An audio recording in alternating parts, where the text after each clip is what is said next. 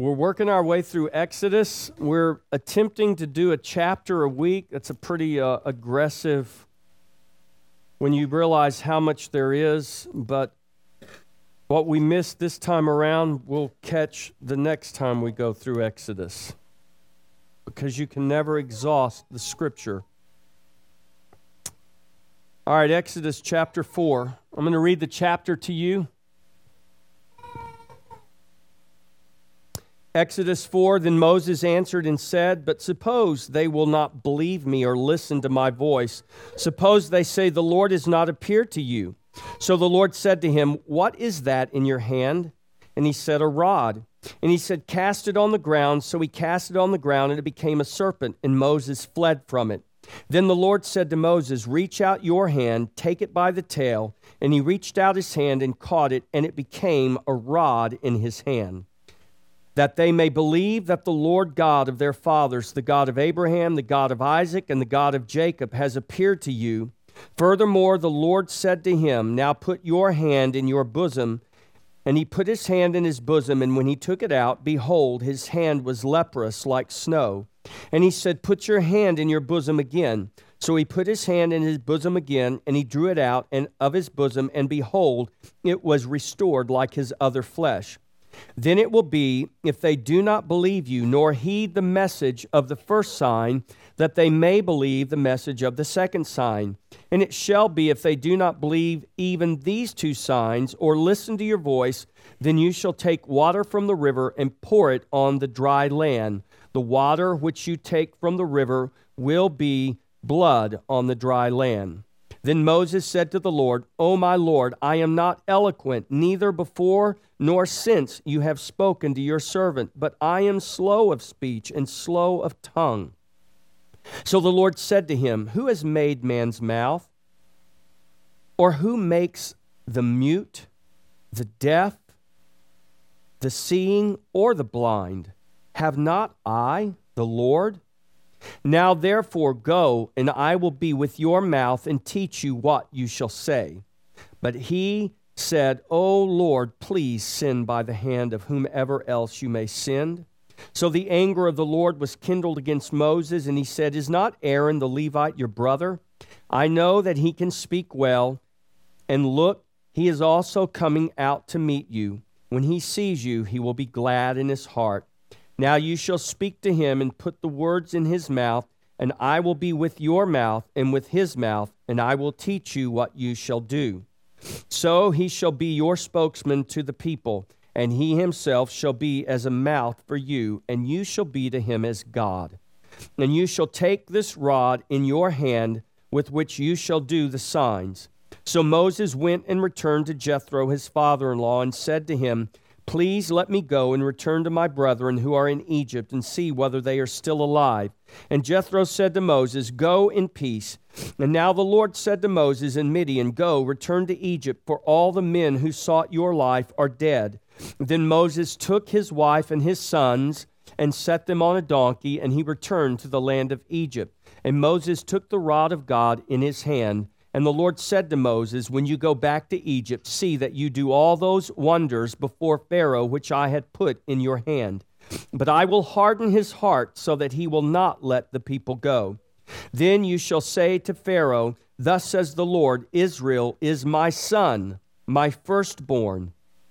So I say to you, Let my son go, that he may serve me. But if you refuse to let him go, indeed I will kill your son your firstborn. And it came to pass on the way at the encampment that the Lord met him and sought to kill him, that is Moses. Then Zipporah took a sharp stone and cut off the foreskin of her son and cast it at Moses' feet and said, Surely you are a husband of blood to me. So he said, Let him go. So he let him go. And then she said, You are a husband of blood because of the circumcision.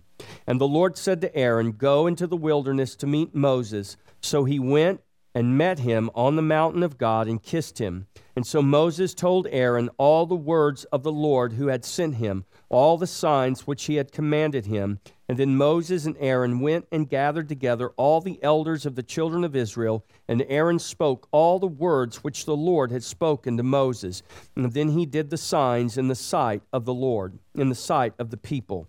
So the people believed, and when they heard that the Lord had visited the children of Israel, and that he had looked on their affliction, then they bowed their heads and worshiped. Father, we ask that you would, by your Holy Spirit, Lord, cause this word to sink into our hearts, this gospel to change and to transform us and to conform us to the very image of the Son of God. We ask this that you would be glorified in your church, in your people. In Jesus' name, amen. All right, in verses 1 through 9, we see that God begins here and he asks Moses a question after Moses makes this plea with God. So, what we see in this chapter is that Moses is giving God all the reasons that someone else should be tasked to go to Egypt and address Pharaoh and the children of Israel. Moses is not confident in himself to be that person that is going to go and lead the children of Israel out of Egypt. Moses is not confident in himself, but God assures Moses that, that he will be with him, that it will not be by the power of man, but by the power of God that deliverance will come to Israel. This is the assurance that we have today. God is with us.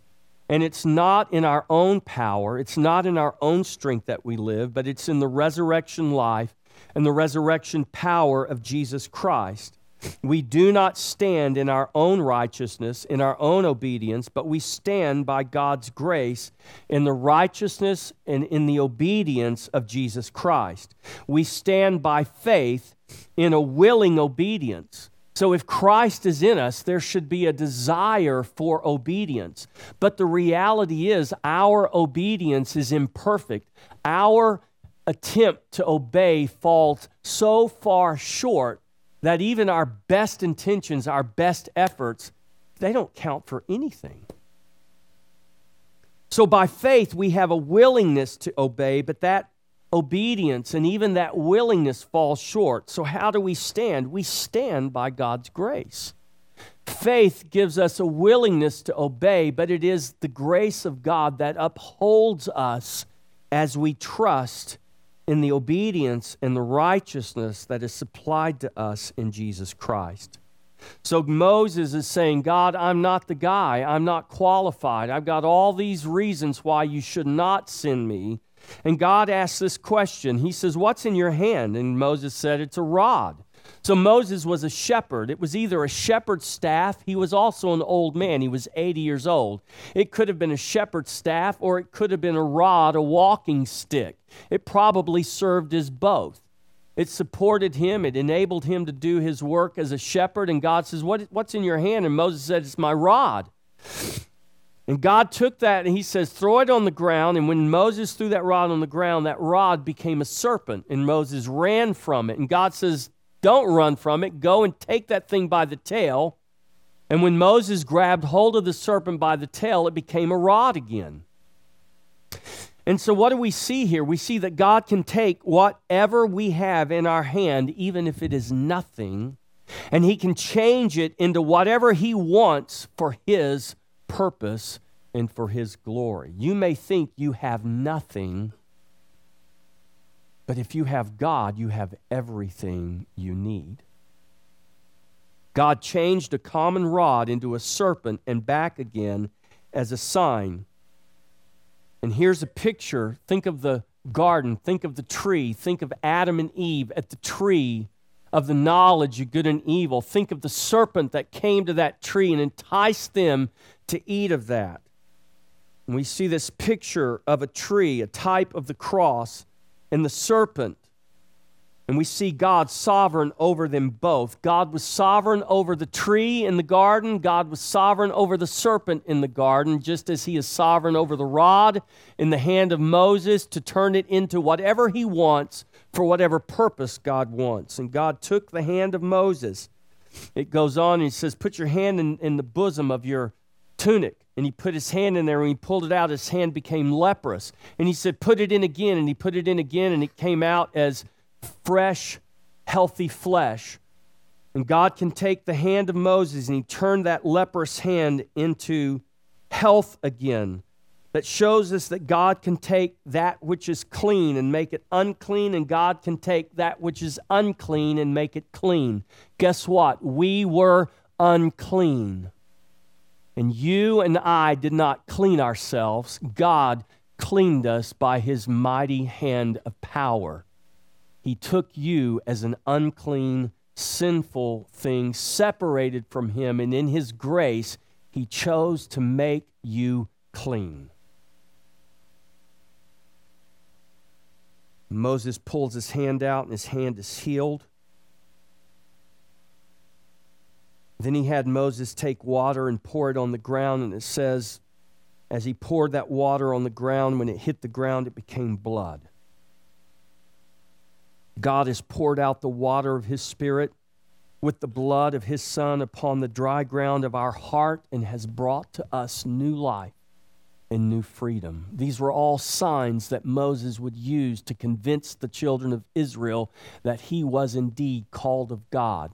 These are all signs not only just to prove that God really sent him, but these are these are signs and these are symbols and these are things that remind us of God's eternal redemption. That God didn't have a plan B in the garden, God had an eternal plan before He ever created a garden. God has redeemed His people by His mighty hand of power. God has taken the unclean and made them clean. God has changed the very nature of who we are so that we are now accepted in Him. Verses 10 through 17, here's another question.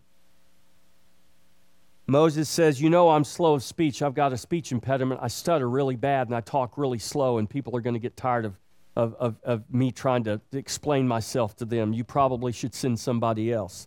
And God asks this question Who has made man's mouth? Have you ever thought about this?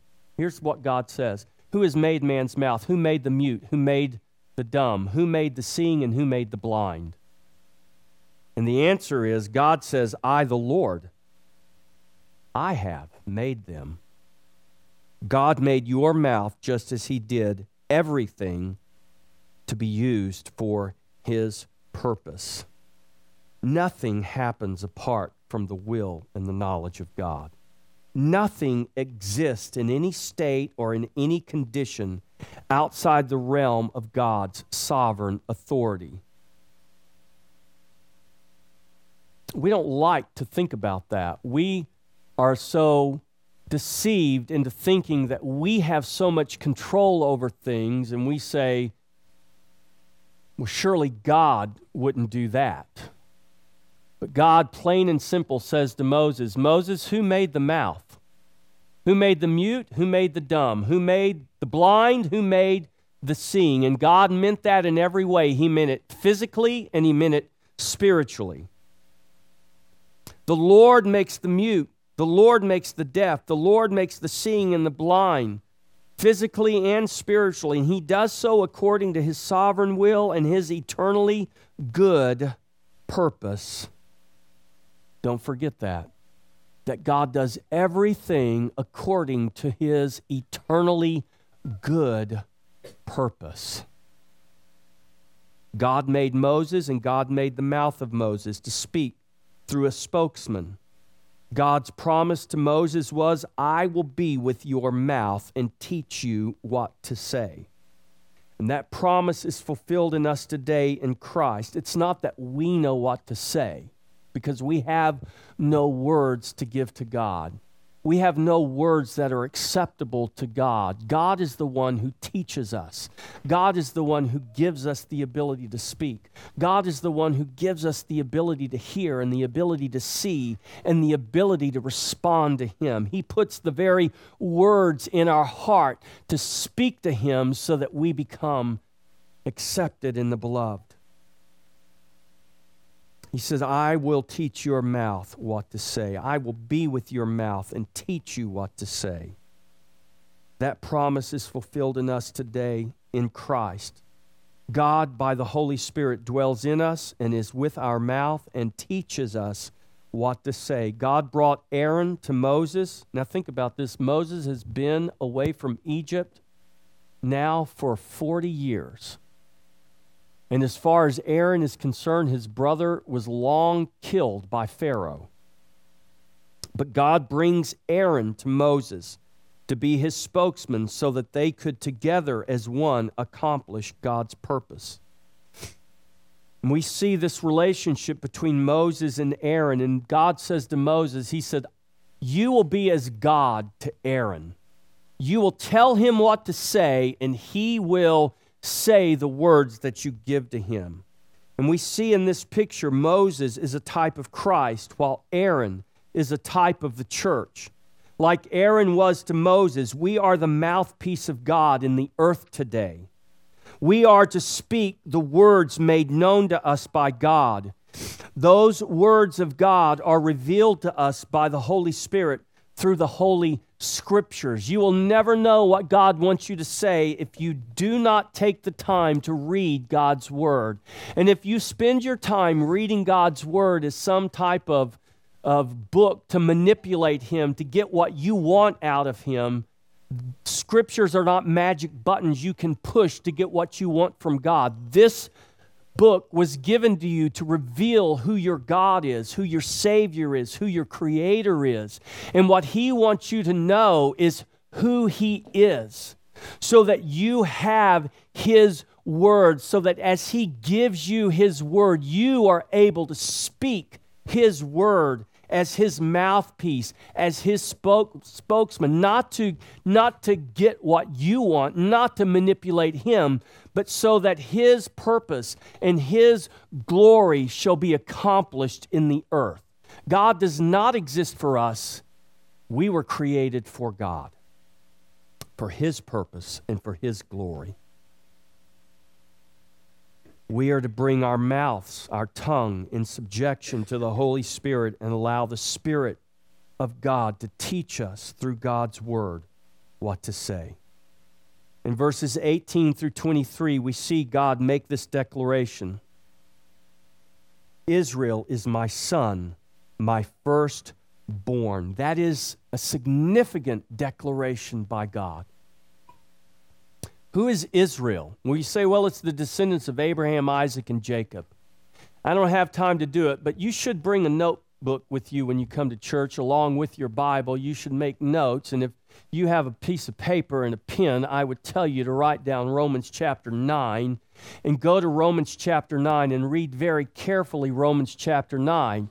And in Romans chapter 9, Paul makes this declaration. He says, Not all Israel is Israel, but those who are of the promise.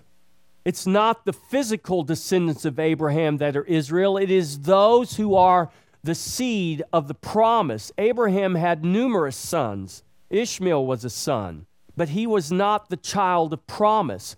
Isaac was the child of promise. And here God makes a declaration. He says, Israel, my son, Israel is my son, my firstborn. A prophecy of Jesus is that I will call my son out of Egypt. Well, he did that in the Exodus, but calling Israel out of Egypt in the Exodus was just a foreshadowing of the true son that he would call out of Egypt. When Jesus was born, remember, and Herod sought to kill him, Joseph was given a dream by the angel and was told, Take Mary and take the baby Jesus and go to Egypt and stay there until I tell you to come back. And when Herod had died and all those who sought the life of Jesus were dead, God called Joseph to bring Jesus and Mary back to Israel. God called his son out of Egypt. Israel is my son, my firstborn. The point here the point of doing all of these wonders when Moses goes to Egypt is not to get Pharaoh to believe. The point of doing the wonders was never to change the hard heart of Pharaoh. The point of the wonders was to demonstrate God's power and God's glory in his son Israel. It was because of Israel, God's son, that he did all the wonders before Pharaoh. When you go back to Egypt, see that you do all those wonders before Pharaoh, which I have put in your hand. But I will harden his heart, so that he will not let the people go. Then you shall say to Pharaoh, Thus says the Lord, Israel is my son, my firstborn. So I say to you, Let my son go, that he may serve me. But if you refuse to let him go, indeed, I will kill your son, your firstborn. And Pharaoh's heart, like every flesh born heart of sin, was already hard. When you were born, when I was born, we were born with hard hearts. And they only get harder until God softens them and changes them. Pharaoh's heart was already hard, and God hardened it even more to demonstrate for all his power and his glory. This is what Paul writes in Romans chapter 9. God says that he God says what he means and he means what he says even when what he says does not conform to our conventional wisdom or our social niceties or our politically correct society. Israel is my son is a clear allusion to Christ and this is why the body of Christ, the bride of Christ, the church of Christ is the Israel of God. Paul writes in Galatians 6 15 and 16, For in Christ Jesus neither circumcision nor uncircumcision avails anything, but a new creation. Jesus said to Nicodemus, Nicodemus, unless a man is born again, he cannot see the kingdom of heaven. Paul says, Keep the law all you want. It has nothing to do with that. It is about a new creation. And all those who have come to be a new creation, they are the Israel of God. For as many as walk according to this rule, peace and mercy be upon them and upon the Israel of God. The church has not replaced Israel. Israel and the church are one. Salvation is for the world. In Christ, the wall of separation is broken down. There is no longer Jew and Gentile, but the two are now one in Christ. For he has created in himself one new man from the two, thus making peace. That's Ephesians chapter 2, verses 14 and 15. It's all right there in black and white in your Bible. Lest we think God cruel for taking the life of the firstborn throughout Egypt, why should God spare the firstborn of Pharaoh? Or any other if he did not spare his only begotten son. We read these things in the Bible and we think, how could God, how could God kill all the firstborn in Egypt? Think about all those animals. Think about all those men and women and children that died that night. And we think, how could God do that? But we need to remember, church, God did something much greater than that. God allowed the very sinless, perfect, righteous life of his son to be taken at the hands of sinful murderers so that we could have the hope of eternal life. And we see throughout the scripture God pointing us to this point in history, in his story, what he would bring about the redemption of creation through the death of Jesus Christ on the cross, through the death of his firstborn son. Verses 24 through 26. And it came to pass on the way that the Lord met Moses and sought to kill him. Now, why would God seek to kill Moses? Well, the Bible gives us the answer right here. Moses was on his way to Egypt to deliver the people of Israel and bring them into covenant with God. Yet Moses, I want you to look at verse 20. It says, Then Moses took his wife and his sons, plural, Moses had more than one son. And he set them on a donkey, and he returned to the land of Egypt, and Moses took the rod of God in his hand. So Moses and his sons and his wife are on their way to Egypt. And Moses is going to be the deliverer of the people of Israel. He's going to bring them into covenant with God. Yet Moses had not given the sign of covenant to his youngest son What was the sign of covenant? It was circumcision. This is what God gave to Abraham. He said, Circumcise yourself, circumcise your son, and circumcise every male in your household, from those born from your loins to your servants to everyone that's part of your household, circumcise them. That is the sign of the covenant.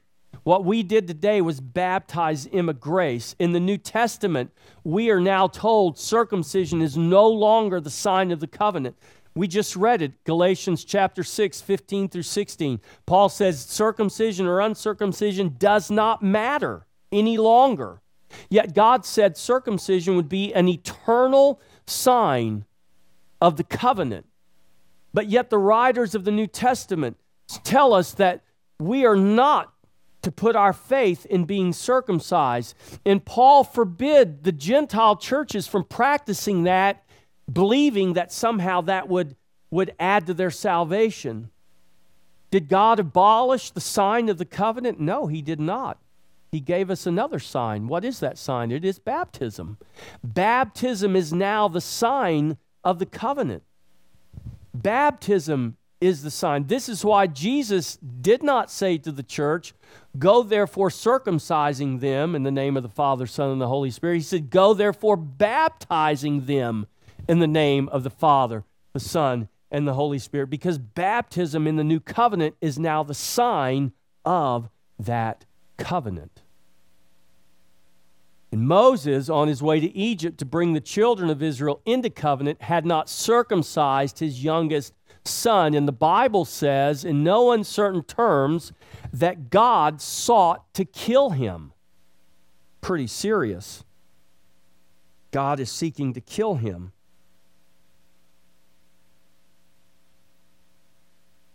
Moses, just like us, is saved by the grace of God in spite of his disobedience.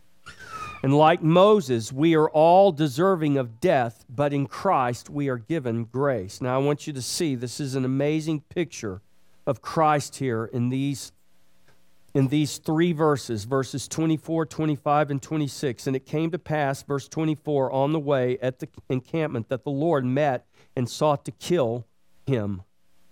And Zipporah, that's the wife of Moses, took a sharp stone and cut off the foreskin of her son and cast it at Moses' feet and said, Surely you are a husband of blood to me. So he, meaning God, so God let Moses go. And then she said, You are a husband of blood because of the circumcision. Now, there are there are different interpretations of this. It's easy to read that and to think that Zipporah was mad at Moses because Zipporah didn't want her son circumcised. That is absolutely not what is happening here. The wife of Moses is not upset with Moses because Moses wants to circumcise. They didn't have a family squabble, and Moses in his weakness, gave in to his wife and says, Okay, well, we circumcised all the rest, but we'll let this one be uncircumcised just for you. No, that's not what was going on here. God appeared to Moses, told Moses, Go to Egypt. He has a newborn child, and instead of circumcising him before setting out on the three day journey to Egypt, he does not. For whatever reason, the Bible doesn't tell us why he didn't do it. It just we just know he didn't do it. How do we know he didn't circumcise the child? Because his wife Zipporah took the flint stone. I'm not talking about Fred, okay? I'm talking about a rock knife. He took the knife and he circumcised, she circumcised the little boy. And she makes this statement You are a husband to blood. You are a husband of blood to me. And she throws the circumcised foreskin, the bloody skin, she throws it on the feet of Moses. She puts, listen to me, church, she puts the blood of the Son on the feet of Moses. And what does God do when the blood of the Son is applied to Moses? The Bible says God let Moses go. Zipporah cut off the Son, put the blood of the Son on Moses, and Moses was saved. Zipporah, discerning the threat to her husband, circumcises the son and saves the life of Moses. Had the son not been circumcised, this is what God says in the covenant any son not circumcised is cut off. He's cut off from the people. The son would have been cut off from his people had the circumcision not been performed. So she fulfills the requirement for the sake of Moses and for the sake of the son. She declares, You are a husband of blood to me, signifying that her husband was brought back from the dead because God had a hold of Moses and God was going to kill him. But when the blood of the son was applied to Moses, God let him go. Think that was an accident? Mm, I don't think so. And she declares, You are a husband of blood to me, signifying the covenant made with blood. She wasn't angry. She was thankful that God had spared Moses' life because of the blood of the son that was shed. And we can clearly see the picture of Christ, the Son of God, whose blood was shed to save us when he was cut off and his blood was applied to us. Notice here in these verses that it was not Moses who saved himself, but Moses was saved by the work of another on his behalf. God let him go as a result not of his obedience. Are you listening? Are you listen? This is so important, church. God let Moses go and saved Moses' life, gave grace to Moses, not because of Moses' obedience, but because of someone else's obedience. Moses was not saved from God's wrath because Moses decided to be obedient. Moses was saved by God's wrath because Zipporah acted in obedience and she applied the blood to Moses. How are we saved today? We are not saved by our obedience because we have no obedience to give to God. We are saved by the obedience of another. We are saved by the action of another. Another's obedience has applied their blood to us. And when the blood was applied to us, God let us go and gave us life. Moses was saved because of Zipporah's obedience. In this way, we see Zipporah as a type of Christ.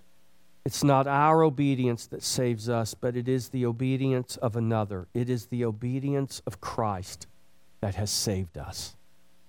His blood applied to us while we are firmly in the grip of God's wrath. The last verse is here. And the Lord said to Aaron, Go into the wilderness and meet Moses. So he went and met him on the mountain of God. And Aaron kissed Moses. They had been apart for 40 years. And what we see here is that our faith and our obedience in God is to be joined to the faith and the obedience of others to fulfill God's purpose. This is one of the most important things about the church assembling together. We are never we are not created and we are not called to live our life in faith alone, isolated, separated from one another.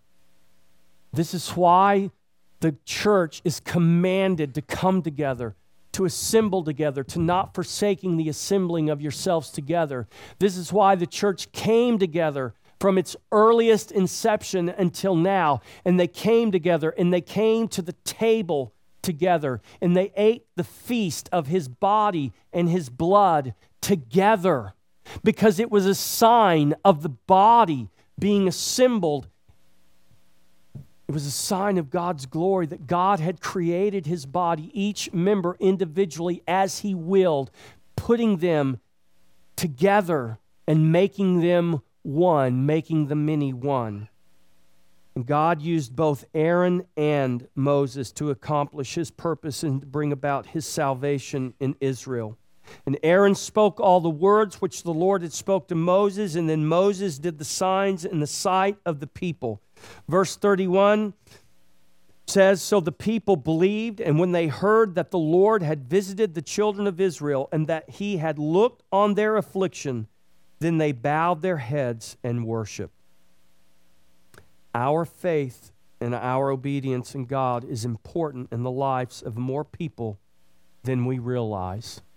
People watch us every day and we don't even realize it. People hear us every day and they don't realize it. Most importantly, parents, your children hear and your parents see And they're not determining how much value you place on God based on what you tell them, based on how many scriptures you give them when you're upset with them or you're trying to get them to behave in a more convenient way for you. No, what they really learn is are the things that you do on a daily basis that you don't even realize you're doing. That's how they're understanding how much you value God, how much you value the church, how much you value the people of God. People tell me all the time, say, Well, I love Jesus, but I just don't like the church. Listen, you can't love Jesus and not love his bride. You cannot.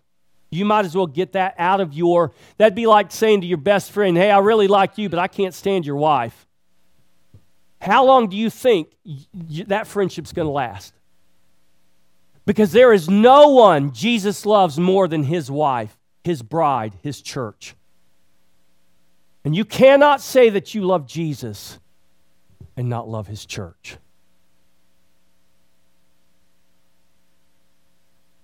He died. He died for his wife. He died for his church. He died for his people.